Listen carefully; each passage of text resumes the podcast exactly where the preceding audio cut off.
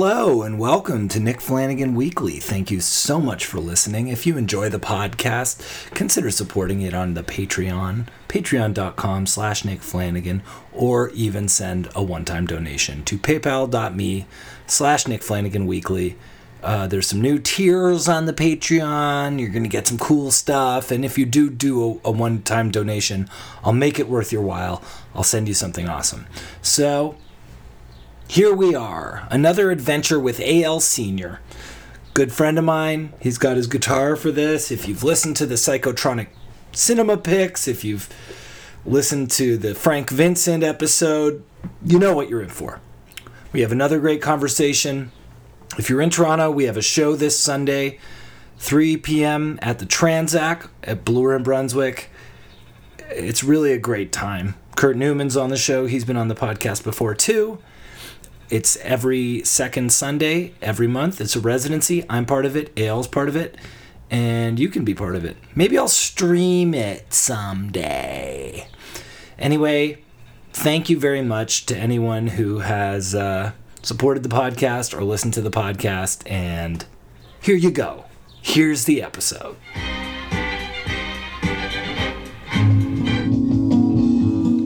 Ladies and gentlemen, welcome to Nick Flanagan Weekly. Right now I'm freeballing it as always. No topics, nothing planned. AL Senior in studio, ready to go. He's been on the podcast before. If you don't know who that is, you're probably not from the area, the local area. AL is a classic man. He's been on the podcast before. We just did a pod uh, show together this past Sunday. It was crucial. You missed it. You always miss it. Now, some of the people who listen to this podcast have come to the shows, and I thank you and I cheers you. Other people aren't in Toronto, so they can't go to the shows. But if you'd want, I'll stream it. How's that sound for you? Who me? No.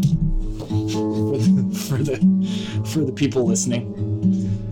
God, it's been so hard putting this podcast out lately, not just because of malaise, but trust me, that played a big part of it. There have been family emergencies, none of which are uh, anything you should worry about.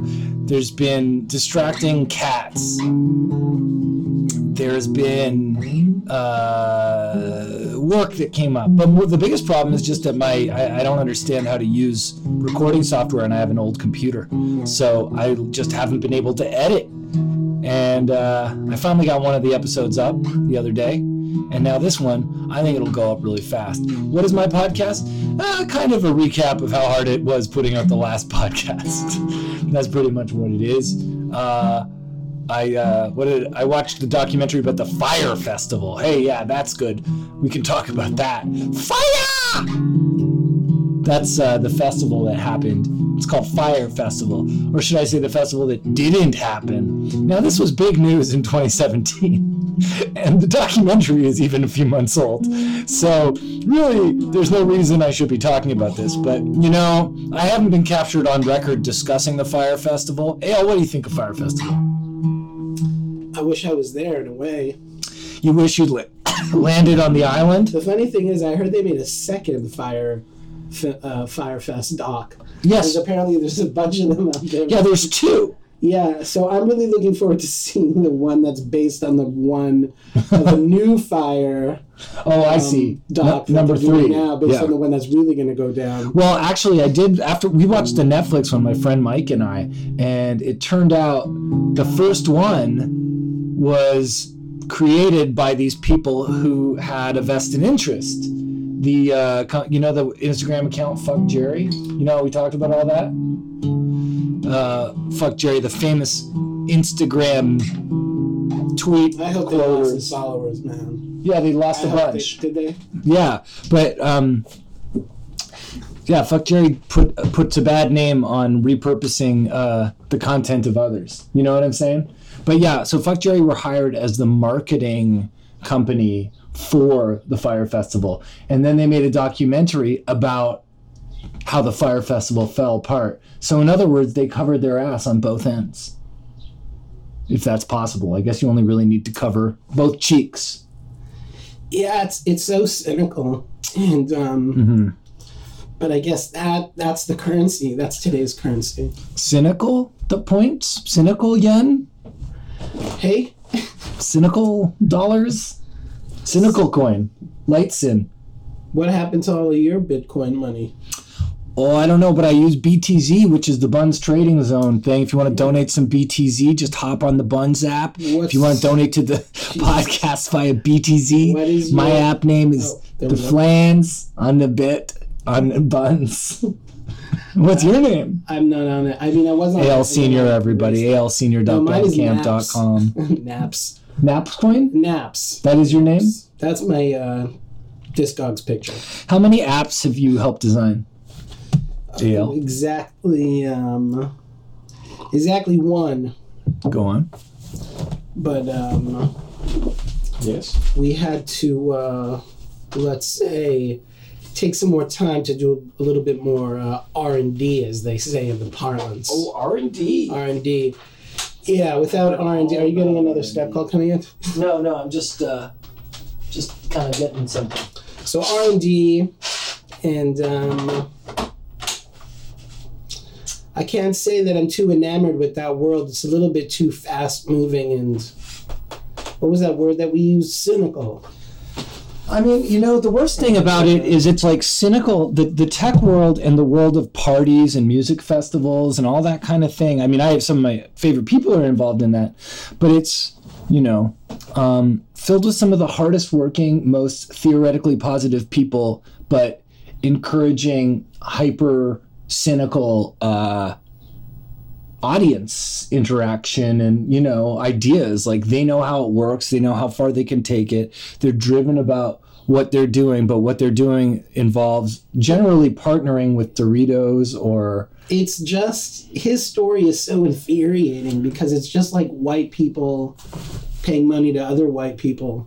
yeah To, and uh, but using ja rule as sort of this Right. you know uh, like the guy who the most famous person directly associated with it so no one's going oh yeah the Fyre festival that billy mcfarland guy started it no everyone's going oh yeah that was ja Ja rule's Rule. Anyway, I should have my own music festival. In fact, I'm going to work on that. Ja Rule is working on his own music festival. And it's going to be based on this concept I've been riffing to you about called the hexagon. okay, And um, we're going to make it happen go on. right now. Yeah, tell me about the hexagon. So um, yeah, I'm trying to I'm trying to put together this um, all star uh, variety event based around uh, a hexagon Oh yeah, you did tell me about with this. you know just like different different artists coming from different backgrounds. You know, comedians versus musicians versus uh, jugglers and sort of like a dragon's den of uh, bad talent. or UFC, but with like the arts. and everybody, you know, they're in their corner, the hexagon, and then I guess when the ref throws down the rubber chicken or whatever, Uh, everybody just kind of rushes at each other, and then they do their shtick. right. They got, you know, So you'll have uh, it's like a little bit more combative than America's Got Talent. Eric Andre running towards uh, Jack Johnson, the singer songwriter, and they both. yeah, they know. run at each other, but then they stop just short of, you know, having some personal space. So they don't have to- feel each other's breath. and they have to attack each other with their talents, Right. and that's the hexagon. I mean, that's America. That is- attacking each other with their talents, you know? Not like Canada. And uh, Who's the most got talented man in Canada, if you had to say point blank right now? Person. Who's the most talented person in Canada? don't put that on me. I'll tell you. Choclair The rapper Choclair. or Socrates? The rapper Socrates. No. Mishimi. The rapper Migashimi. Um, I think the guy that The astronaut Chris Hadfield, the man that invented basketball. Oh, James Naismith. Yeah, he's the most talented one right now. Problematic. Why can't it be Vince Carter? Vince, If you played for, but if you played for a Canadian team, does that Oh. make you an honorary Canadian? in a way, So the best, the smartest is uh, jeez, George Chuvalo, I the would caught me boxer. off guard with this one. There's there got to be some really funny ones. I would say Sid Dithers. How did you get to San Francisco? did you drove or did you flew? Right. Classic character. Do you think the kids remember SCTV? I mean, you know, just just saying that makes you sound like you have some stake in thinking about whether there's an audience other than you. Like, who are the kids? Like, who cares? You know, like what audience? The, you know, Yeah, that's. I mean, that's that should be your next uh, album title. what audience? because you're a very skilled, talented musician, multi-talented, multi-crafted, multi-layered. go on. Uh, you have a doctorate, uh, uh, unofficially, in all of the schools of philosophy, go on. and uh, I'm still listening to what you're saying, so those keep talking. those who know know, but those who don't know, they don't know. Once a month, we go to the Transac. We lay down some of the most uh, healing vibes in the city. It might as well be a sound I, I agree. It's a sound bath. You know, it, was my favorite way to It's do a comedy. schwitz. It's a schwitz. You it's a Russian know what bath. people are going to throw at you. You know, some comic might schlep you right out of your comfort zone and throw you up there and just ask you to participate in his 20 questions. And I always have you do the twenty questions. You, al- you always do great. You always do great. don't you, don't you had a lot of fun. I felt like you had a lot of fun. meter for what is great. No, that's the whole thing. That's what that's what's special about our you know what you bring to the table. I just think your existence nullifies sta- the idea of the concept of standards. Oh wow! Let me And that's let a me- good thing. Let me meditate on that. Sure.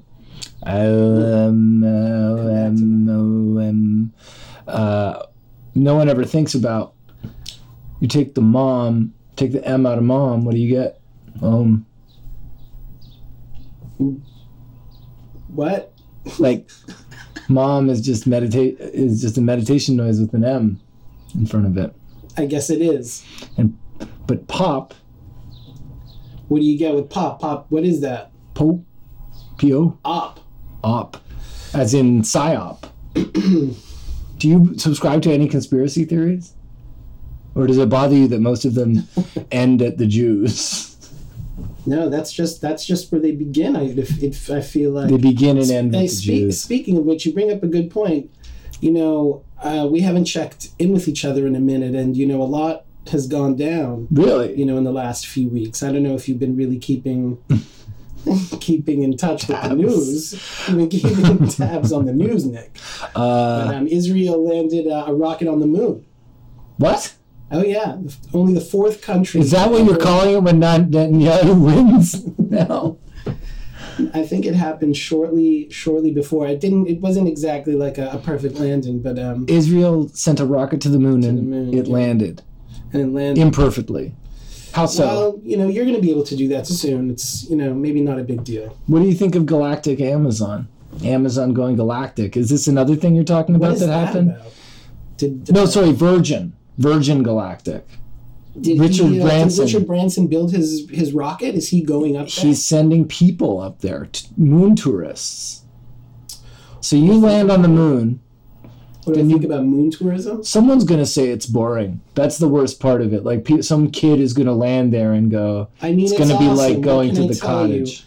You know, I mean, I'm sure I, like everyone else, are going to wait for the first few, you know,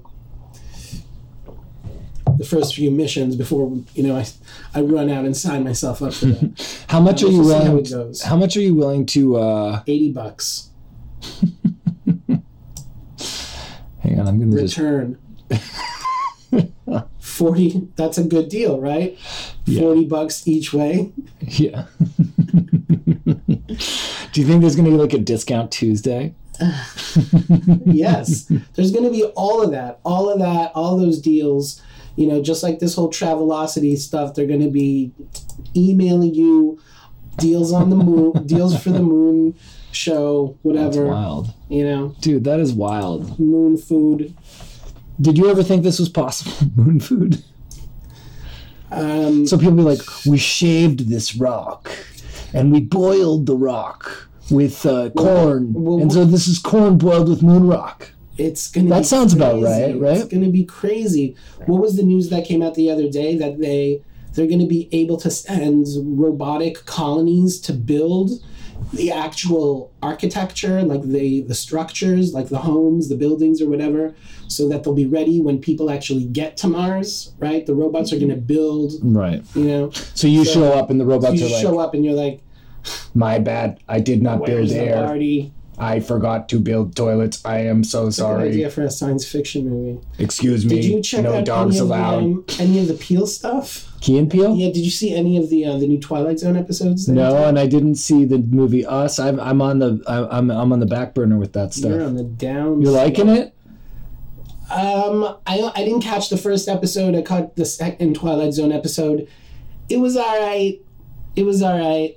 You know, This I'm a is- huge Rod Serling fan. Of course. I'm a huge Bernard Herrmann fan. And, uh, Sure, those are big names. so um, you know, And you know what? uh, They're also names from a time when work was different and artistic expression was men were overdoing it. I mean, that you got to get that's the first thing you got to say. Men were really fond of their own voices at that time. But the good ones the work that they put in was unbelievable. You know, like and also you're talking about something that we haven't really luck had in our generation, which is people whose talents crossed from one era of present uh, uh, uh, of of media to another with significant difference. Like I know that the I was hoping Coolio would do that for um, that movie Dangerous Minds. yeah, like we thought Coolio was going to merge. Um, He was going to murk. we thought he was going to murk Michelle Pfeiffer, but no. Like I'm just saying, all those guys and gals doing stuff between the 20s and the 50s, you know, were able to hone their voice so hard on the radio. You know. I'm talking about Alan Freed, Paul Robeson, Orson Welles. Those are good names. All those dudes were killing it. They were. Oprah Spinfree, R2LSD2. uh, Dr. Remulak for any of my uh, Stern listeners, old school Howard Stern listeners. But uh, So, what I was trying to say is, we haven't seen each other in a couple of weeks, and a lot's been happening. I saw you Sunday. That, that's true. But we didn't get to catch up. We didn't really get to catch up about what went down in the world, so you know, maybe we should maybe we should just touch base about that. Stuff. Okay, so what's up? So the Israeli rocket, did it have a name? Yeah, it was. It's called Bereshit, which means Genesis in Hebrew. Okay, cool. Um, did it have a message in it? A message in a bottle. Yeah, you know they do that kind of thing with space sometimes. like did it have a thing that's like, please, People, please, you're invited to the Seder. donate here. um, no, what I really wanted to say was, you know, enough with this rocket and the moon business. You know, Sure. we got problems here, you know, on planet Earth, and you know what I'm talking about. I'm talking about the assassination of Nipsey Russell. brutal. Um, That's a brutal thing that happened. And uh, yeah, my heart breaks over that. You told me you just started listening to him as soon as, As soon as I he heard that died. Yeah, which is not. Uh, not a cool move. I was gonna say it's not uncommon. I mean, I think that I've had that a lot. you don't think that's a cool move? Oh no, I think As soon as I hear that somebody dies, I want to hear all their music. yeah. The first uh, Why do you have to judge? sentence of "You are a badass" that book is like you are a badass. As soon as someone dies, you check it out. the subtle really- art of What's giving. really embarrassing is that I read that book. I, I read I read the subtle art of not giving a fuck. That's Same author? horrible. No, but it might as well be. Anyway, we're Yeah. getting too far off the topic. Nah. Anyway, I just want to pay my respects to the family and to that city and to that dude. And, um, you know, rest in power. That's just crazy. Rest in power, Nick But were you were a fan for like a long time? Is that No, what's- no. I was uh my exposure to Nipsey Hussle was like when he first first came out, which is a long time ago.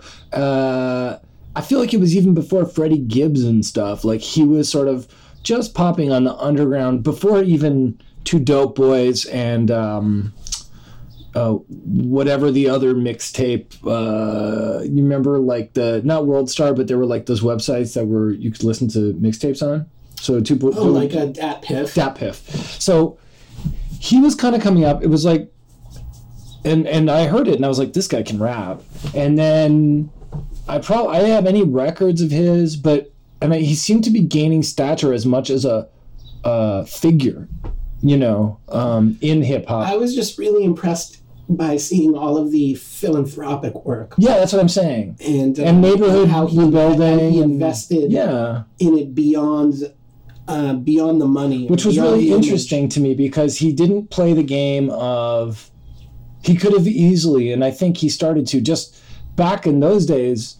That was when the internet version of the mixtape became the thing, and so you were always sort of under the gun, basically, to like stay relevant, to stay in the news, or not even the news, but just to stay in people's ears. And he was good, but I didn't come back to listening to Nipsey Russell Hustle until uh, the the record, his last record, and I checked that out, and I was like, "This is cool." It was a good record, and when I was in LA, I'd be driving around, and last time that I checked with YG would always come on the um, radio, and it was an awesome song, and uh, I would always enjoy it, you know, and and uh, There was a cool piece of video Yeah. that came out of the. Um, he has a classic West Coast flow. What can I say? the memorial service was really cool if you if Mm-hmm. you peep that there's one very cool part where snoop gives a eulogy and he talks Oh. like for about 10 minutes um, about the impact that uh, that he had so i don't know i was really Wow, moved, i was cool. really moved by it i'm you know i know i'm just checking in you know? What was it that was said? You're just you're just visiting here? You're oh, you're a guest in the culture. oof. I don't know. I know, isn't that the dumbest? I, someone said that, to me last week after I saw Earl, and I was just that's like, some hateful shit. That's like some reverse hatred. I mean, it's just negative for literally everybody, and also anyone who is a fan of art knows they're a guest. You know what I mean? Like they're both part of and external of everything that we take in, and and especially part of enjoying art is is.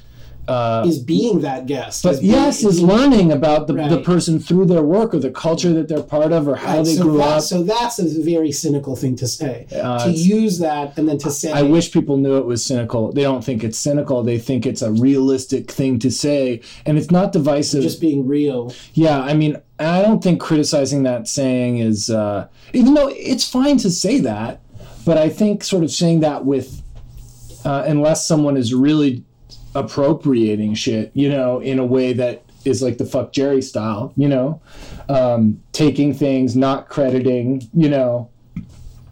But you talk about being a guest in the culture is, you know, Tekashi six nine for saying, I don't like Tupac. You know, is he a guest? You know, like, like how far does any of this go? I mean, people get mad now when Latino people um, use the N word sometimes, and I I think back to all the hip hop I've listened to, and how many Puerto Rican or Latin rappers I've heard say that word, and it seemed acceptable most of the time because they were rapping alongside African Americans, you know?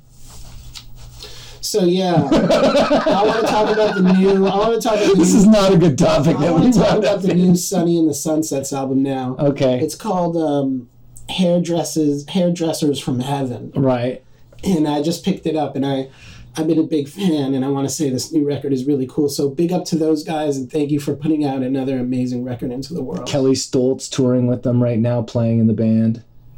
I think Garrett Goddard Cool. was in Big the up. band. Big up! I hope they come this way, and um, I think they will. Actually, I was told they probably won't. Do you want to play a quick tune on the guitar? Like really quick? like a Just grab the guitar and just do a little. do it! I gonna, I'm just gonna let that hang right there where it is. No, I really, I really like that. That was really funny. Um, what was really funny? What you just said. I think I don't think that any musical accompaniment is needed.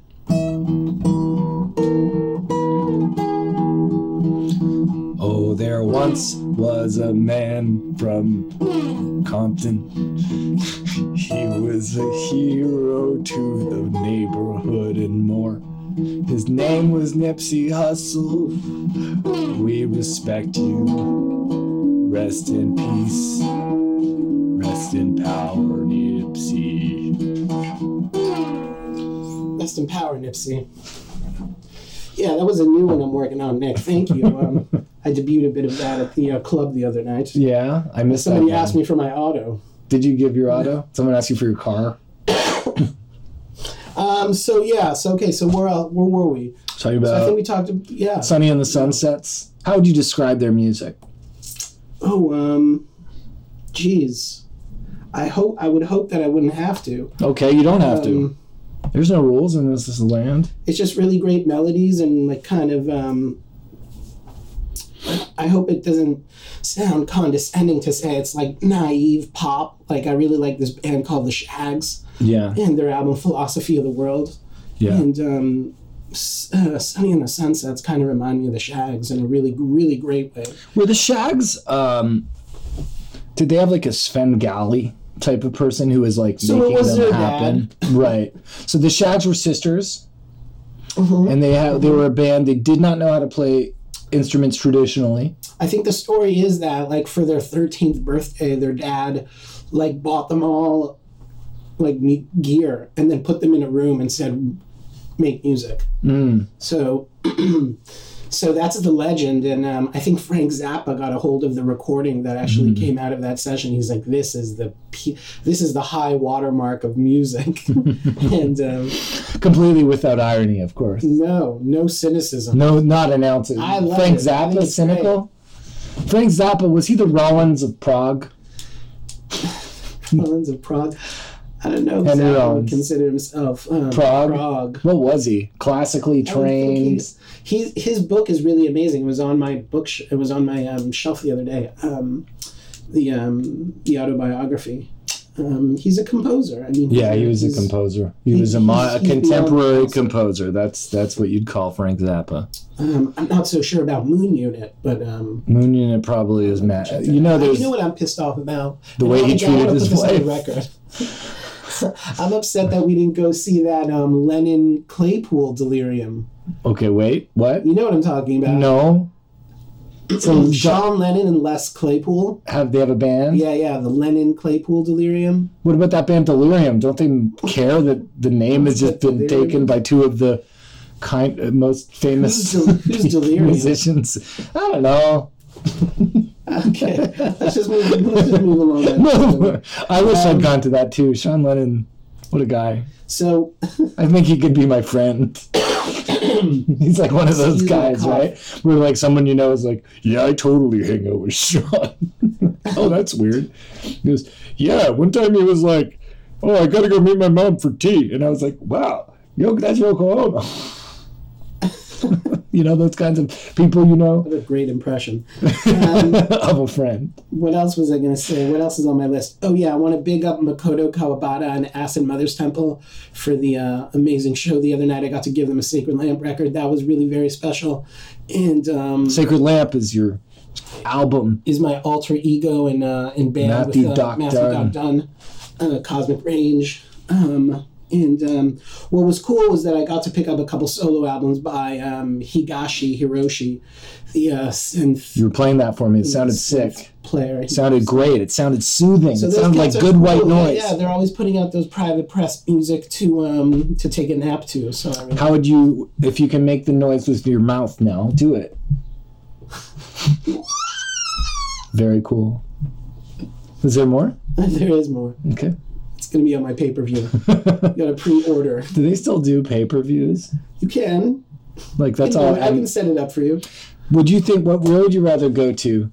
Uh, Katy Perry live at uh, Wembley Stadium in the back row with the obs, or What? or uh, MMA live uh, pay per view showing at Dick's Sporting Goods in Louisiana. I'd rather. I'd rather talk about Seymour Cassel. Oh, R.I.P. Seymour Cassel. Wow, icon. Did you talk about him at all? Not yet. No, no, no. But I, But I was. I was hurt by his passing. I didn't. I haven't even done the podcast for the last few days. He was a very. he Uh, was the one. he had a he had a kind he had a kindness to him. You know. Can you tell me what you know about Seymour Cassel? Because I only know him from. If anyone's listening, Seymour Cassel was a old dad in Rushmore. You know what I didn't like? I didn't like that the major, all the major media news outlets characterized him as a he was a character actor. They always I think say it's that. so diminishing. And um, there was a really good interview that they replayed on NPR with him from a few years back, where he was talking about how Wes Anderson I think was uh, was working with him, and he tried to get him to shave off his hair, and he was he gave a really funny anecdote about how you know shouting at him, telling him that he uh, he he refused to do it because he was committed to another project, but um, he seemed to be like you know a, a person you wanted to you know that'd be great to hang out with. How and, so? um, and shoot the shit with. How so? Don't just really down home, just a kind of like a straight shooter, you know. Uh, I've only seen him in Wes Anderson films, but what other movies was he in? Do you know? Well, You're a you're a cinephile. so well, there's Cassavetes. He was in a bunch of Cassavetes movies. He's in Woman Under the Influence, uh, Minnie and Moskowitz. Mm-hmm. Um, I think he might. He he he was kind of like he's known for being in that. He was in Cassavetes' inner circle. Um, so he had. Mm. So he got yelled at a lot. So is that a cynical Cassavetes joke? yeah, I don't know almost anything about him, but Really? no, I mean I know he yelled at Mia Farrow and Rosemary's Baby.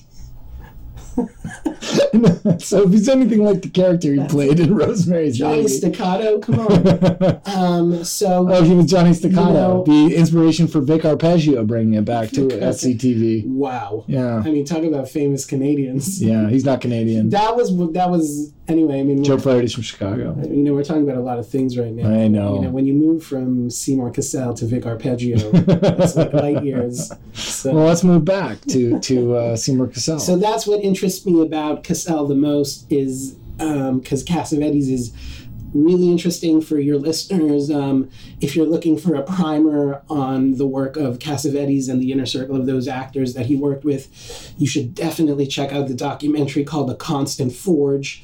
It was released as like a standalone doc uh, by Criterion many years ago.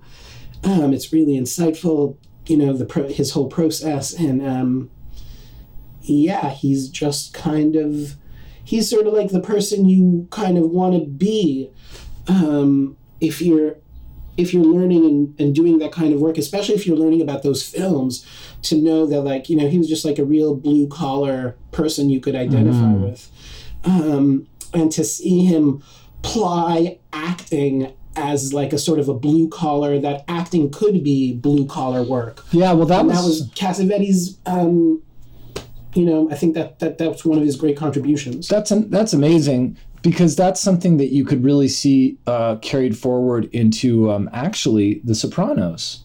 You know, because I've been thinking a lot of the actors that were picked for The Sopranos, they weren't um, non-actors, but they were people who had come from different careers that were often now obviously Frank Vincent who we've talked about already eh, he was a musician so it's a little different episode four. yeah. Yeah, the psychotronic cinema. No, no, the the, the Frank Vincent uh, reading from his book. That Right. one. Um, no, uh, I'm talking about specifically the guy. I can't remember his name uh, offhand, but it's he played Johnny Sack, the New York boss in in Sopranos. And watching an interview with him, he was actually uh, like a mason. And then in his 30s, he took acting classes. I saw a lot of shit when I was doing that gig. Yeah, no, I mean, I think it's that's what always that's why Frank Vincent being in a you know a nightclub musician in the '60s and '70s. That's why I mean these people were obviously exposed to lives that probably Seymour Cassel was more of just a straight ahead blue collar guy who had a nice time, but these were guys who maybe And he looked great. I mean, Yeah, if you see look. him in Minnie and Moskowitz, he what a what a great look. Um, you know, so presence, you know, presence, and um, he just embodies that kind of like you know acting cool. To be a person who doesn't necessarily need to be like up front all the time, but can hold, you know, can be an anchor in a movie just you know by the way they carry themselves. So he kind of like represents that. So that's That's a cool thing. I mean, that's a weird thing too. Is that there's so many movies like that where a small, you think somebody made five hundred dollars in a, a day and that's the end of it, and they you know define movies sometimes, you know, or like even Joe Pesci in uh, JFK. as David Ferrie. Oh, that's a great role. Yes, it's one of John Candy, you know, there's John so many, you know, Candy in that a ton movie. of great roles in that movie. But Joe, I, for me, the Joe Pesci one stands out. I thought you were going to say Lethal Weapon too. he has a yeah, but he has a weird wig. He's like it is so bizarre now Yeah. that you now that you mention he, it. he's he's just really he, you know Joe Pesci. It's he's such a seems like such a kook in a way, obviously, but his performances you really got to give it. People don't say enough about and watch his Easy Money. People don't talk about that movie enough. Chicago. Uh, sorry, Casino, aka Chicago. but he's got that Midwestern accent. Uh, hey man, you know you're preaching to the choir. That's the goods. I'll you tell you what I do. Here- here's what I do. I go to the bank with the hammer and put it to your head, and then you give me the money, or else. I think that's the quote, right? Right, right before he pops his eye out. Oh, God. Where his, where his head is in a vice. So um, so you know Harry Dean Stanton is another one of those guys. For sure. You know, so but Also but I digress. But I digress.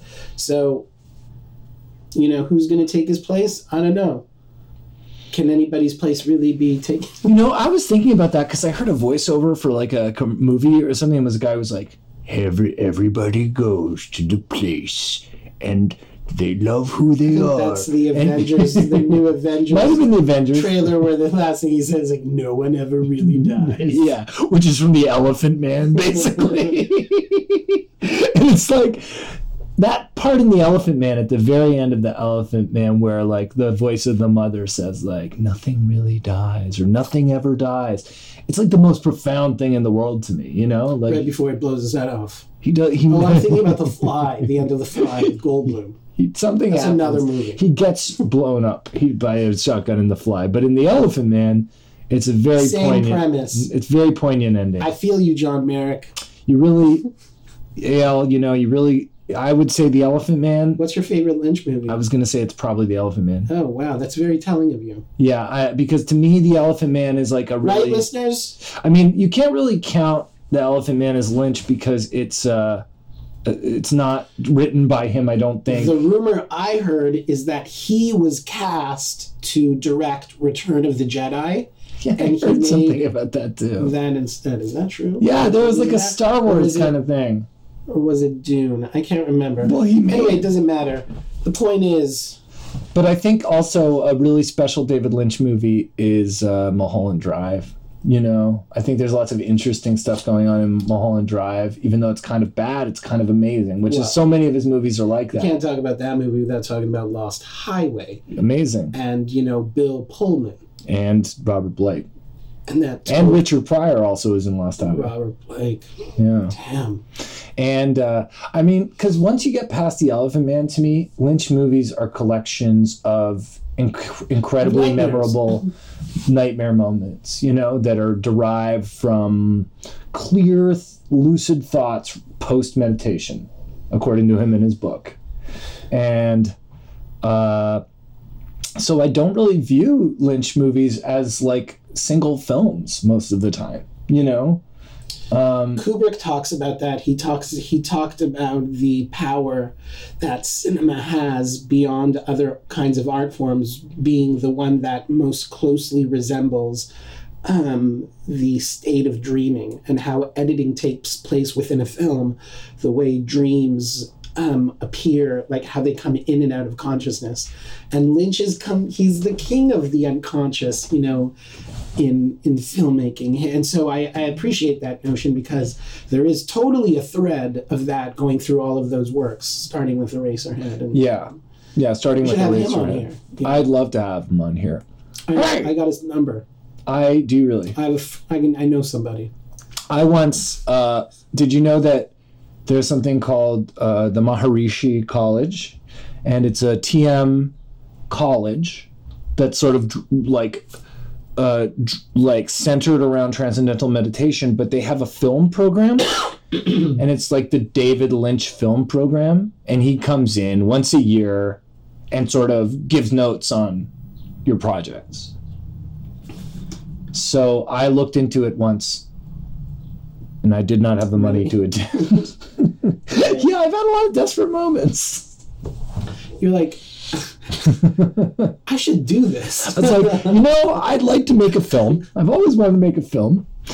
Don't have a lot of experience starting to, uh, or trying to, but I feel um, like Lynch will help really me. understand me. I kind of. also, I like to meditate. Also, I love to meditate, but TM, not so much. Um, which brings to mind a really amazing movie by Todd Haynes called Safe. I don't know if you've ever seen that movie. I couldn't get through it when I watched it as a teenager. oh, you know what? Because I was a young you would- man. You would appreciate it even more now. I think. I think that there's a sophistication to certain movies that was that lost. movie came out. I even saw The Addiction uh, by Abel Ferrara more recently, and I remember when I saw it when I was like a teenager, I was like, "This movie is pretentious. Were you It's full of sweating when you were watching? it's full of trash. I'm waiting for yeah. I was sweating. I was like, "Where's Walken?" Because Walken's in The Addiction. The Addiction's about vampires, but barely right. And uh, it's Lili Taylor and Christopher Walken and Edie Falco's even in it actually. But uh, I rewatched it. It's actually on YouTube. Oh, full. now you reminded me what I wanted to mention. Well, hang on one sec. And it was much more arresting to me this time around. I was like, oh, I'm interested in what he's going for. But Abel Ferrara, I don't know, he might be a bad guy. Hmm? Maybe. I want to talk about that whole college cheating scandal for two seconds. Oh God. Did you did you weigh in on that? No, I haven't talked about it at all. H Macy and his wife. Who's she? What was her name? again? Uh, Felicity Huffman Right. and Lori Loughlin from Full House and lots of like hedge fund people and so you didn't weigh in on a- that. a so just fashion designer. What was your feeling about that? Is this the tip of the iceberg? My feeling about this story is yes, it is the tip of an iceberg. That's uh, the world is built on uh, handshake, uh, back slaps, I'm just gonna say white money. white money, corruption. Well, white money, sure. On that's like in in a lot of Western culture, you know, that's the overriding thing, like a level of corruption, and you know, you scratch my back, I scratch yours. But what's ironic is I think that also exists in like every other culture in the West, just so they can support their community. For instance, you're going to have a lot. If you go to Chinatown, it's like most of the time you're not going to pay tax. You know, if you have money. What a weird analogy. what are you doing? Bad idea. Bad idea, jeans. And uh, but but uh, I'm just saying I'm not surprised. Uh, and I think it's probably a lot worse than they make it sound. And of course, the sheriff or whoever it was, the DA who announced the whole thing, said, This is not like buying a library for a school. This is fraud. And it's like, well, no, even buying a library, having the money to buy a library to guarantee your kids admission, which Dr. Dre got in trouble for. Remember? Well, didn't he? he posted a picture of his daughter and was like, "She's going to school. She did it all on her own. I'm so proud." And then people were like, he He gave just 160 $2 million billion dollars to the the school. Yeah, Right. he built the university that she got into.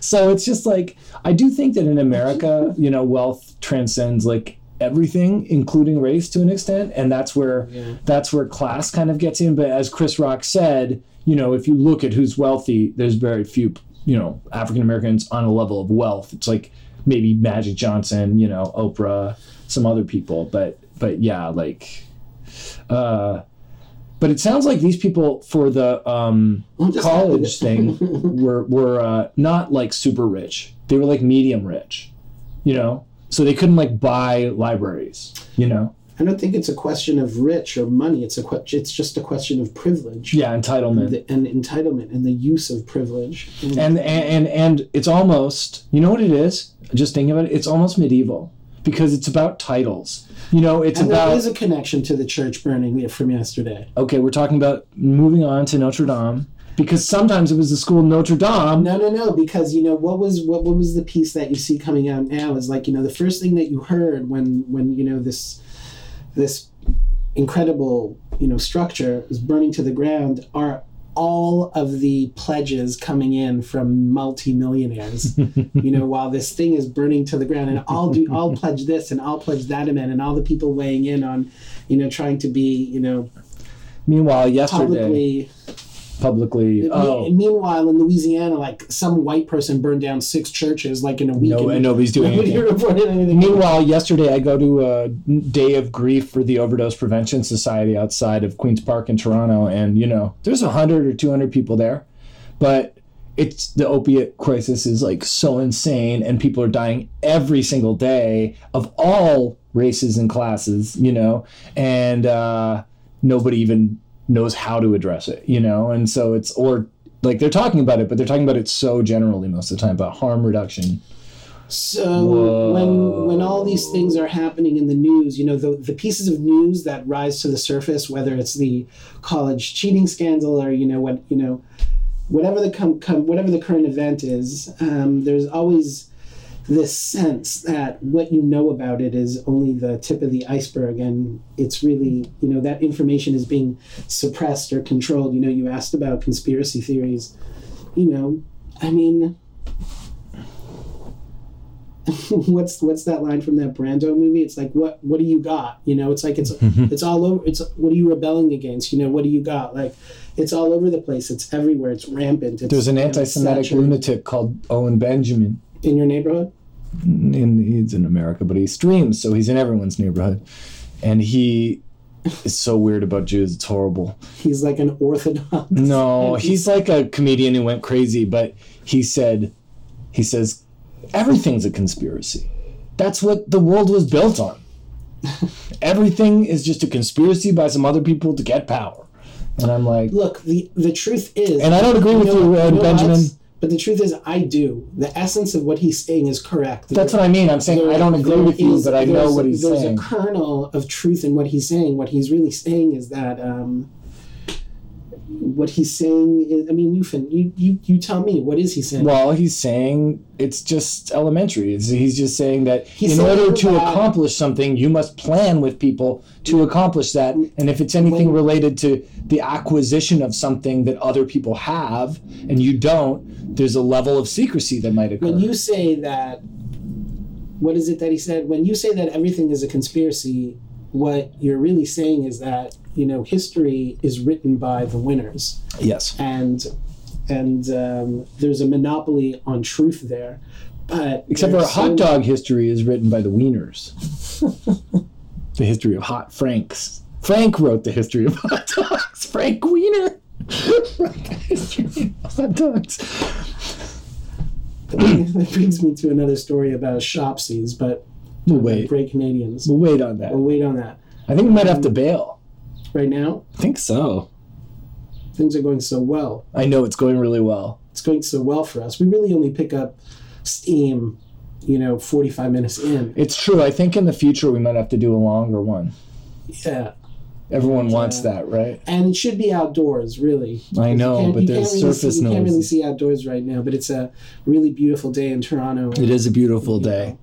I went to the park and there were people doing scantily clad photo shoots. Again, What, you seen that? across the street. Yeah, at the park across the Yeah, street. it's always happening. Those people are out of control. Millennials.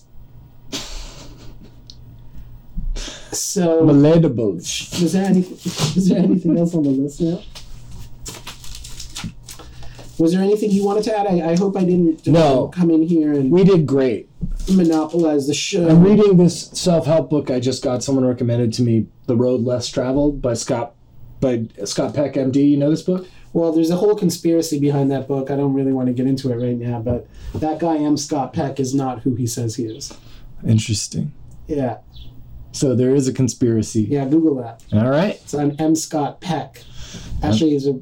Anyway, Well, do the research. what you got? Anything? Last thing? I was just gonna say, um, what you said downstairs was really funny. I wrote it down. I'll start talking again when I know what to say.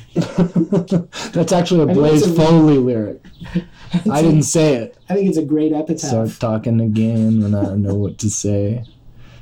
Yeah, I love Blaze Foley. Thank you, how do Mike you ever, Judge. how do you ever know what to say? Like, how do you know that you want to say anything? I mean, this is a great question for somebody that does the sort of work that you do in general. Maybe this is a topic for another time, but how do you really know? And how, and more importantly, how how do you know when not to say anything? You know, when there's things being said around you. So This is what I struggle Crazy. with every day. That's why I got the dialectical behavioral therapy thing. Oh, actually, and this is if anyone uh, wants to, I really recommend that you uh, listen to a podcast, uh, not my own, but it's uh, it's it's AD Attitude magazine, which is an ADD uh, magazine. It's also a web magazine, so you can read it on the web. And um, Jason, someone I know from an ADHD group I'm in, sent me a link to this podcast, and it blew my mind. It's uh, called. I'm going to put the link in in the notes and for the show notes, but. Um, podcast emo- uh, sorry emotions and adhd um, and it's by a doctor named william dodson. And it's really about something called um, rejection sensitive dysphoria. And it's about having such a hard time with rejection and the idea of rejection that it shapes the entire way you live your life. And it is part and parcel with the reason your emotions can go from zero to 100 or 100 to zero within the span of seconds. And it's really fascinating, and, and there are solutions prevent, presented. I really identified with a lot of it. Oh, that sounds really interesting. It's super interesting, yeah. So uh, I'll put the link in the notes, and uh, of course, yeah. Where can they find your everyone's uh, dreams? Where can they find your things?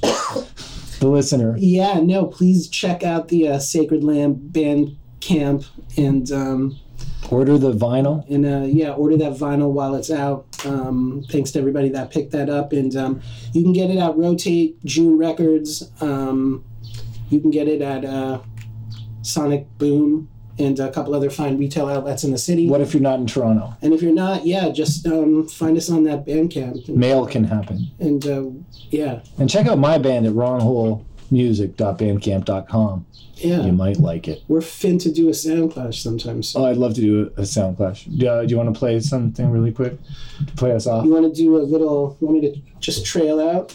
Okay. Kind of a deal. Nick